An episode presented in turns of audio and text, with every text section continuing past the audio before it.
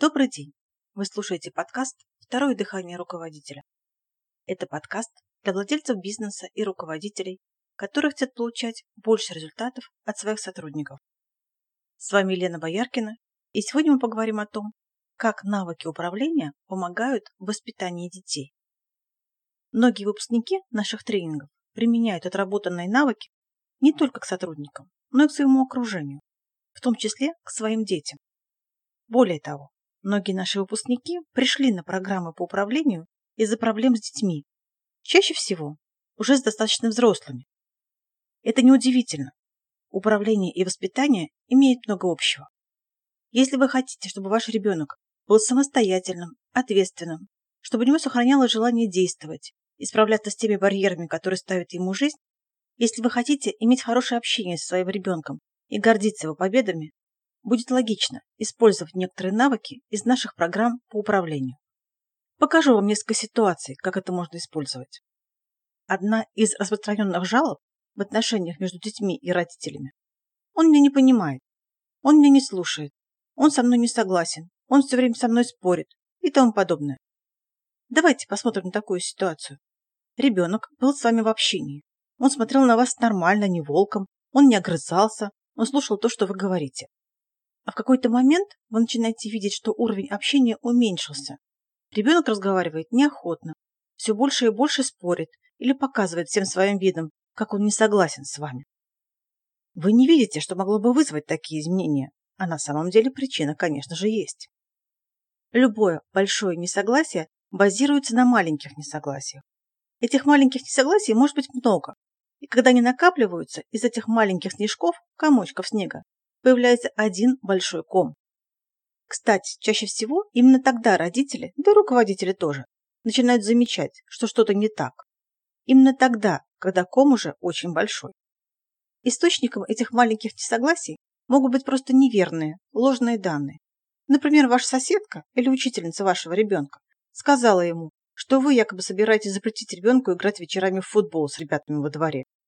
Или вы как родитель, или как руководитель по отношению к сотруднику сделали что-то неправильно, например, наобещали что-то, а сами не выполнили, потому что забыли или не посчитали нужным выполнять. Источником несогласия может быть и проигнорированное вами событие в жизни ребенка или какой-то важный для него момент. Причин появления несогласий может быть много. Не все напрямую будут связаны с вами.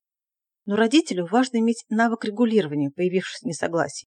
Также важно, как и руководителю, иметь способность улаживать несогласия с персоналом. Победы и достижения строятся на согласии.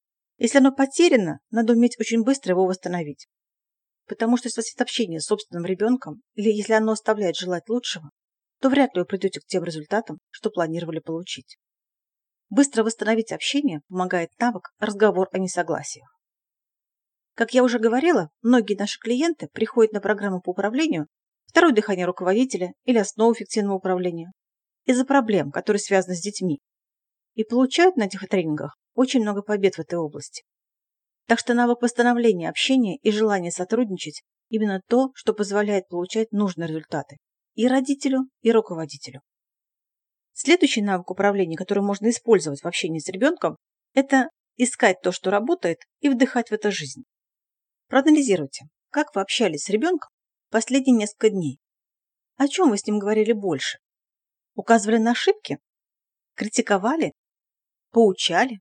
Устраивали разбор полетов? Или восхищались тем, как он здорово что-то сделал? Хвалили за достигнутые результаты? Давали подтверждение за используемые им правила и принципы? Вселяли в него уверенность, что он способен справиться с задачей или сложностью? А если проанализировать работу с подчиненными? Чего было больше?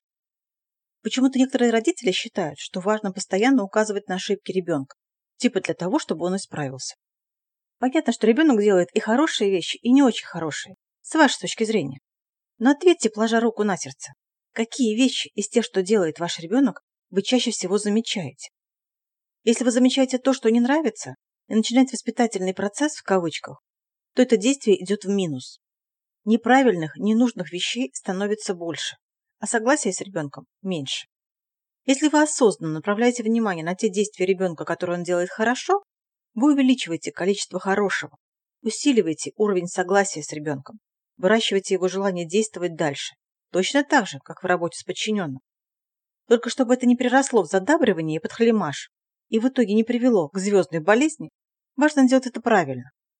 И умение делать это правильно тоже отрабатывается на наших тренингах по управлению. И еще один навык, про который я хотела рассказать вам сегодня. Вот вы поставили задачу подчиненному, а он не может с ней справиться. Вот вроде бы хочет, но не может. Или ваш ребенок не может достичь той цели, которую он сам себе поставил, или которую ему поставили вы. Здесь важно найти настоящую причину неполучения результата. Не кучу всяких разных объяснений, которые не ведут ни к чему хорошему, а именно настоящую причину того, почему ребенок или подчиненный не достигает каких-либо целей. Когда вы ее обнаружите, вы сможете это исправить и помочь подчиненному или ребенку достичь цели. Причем помочь сможете не с позиции доминирования, типа «я умный, ты не очень», а с позиции достижения согласия. Одна из задач родителя – научить ребенка самостоятельности, научить его принимать решения, сделать так, чтобы он был способен наблюдать, принимать решения на основе наблюдений и действовать на основе принятого решения. Для этого в наших тренингах по управлению есть несколько навыков. Руководители иногда грешат тем, что и дома раздают ценные указания домочадцам, забывая, что в семье у них другая роль, не роль руководителя. И тем самым подавляют способность ребенка самостоятельно находить решения для жизненных задач. Навыки «давайте искать решения», что вы собираетесь делать с этим, неработающие решения, дают отличные результаты не только с подчиненными, но и с детьми, друзьями, окружением. Узнать больше об этих навыках и программах вы можете на нашем сайте или написав нам на почту, указанную в описании выпуска. Пройдя такие тренинговые программы, вы сможете усилить не только свою команду, но и свою семью. Это все, что я хотела рассказать вам сегодня. Спасибо за внимание и до встречи на подкасте «Второе дыхание руководителя».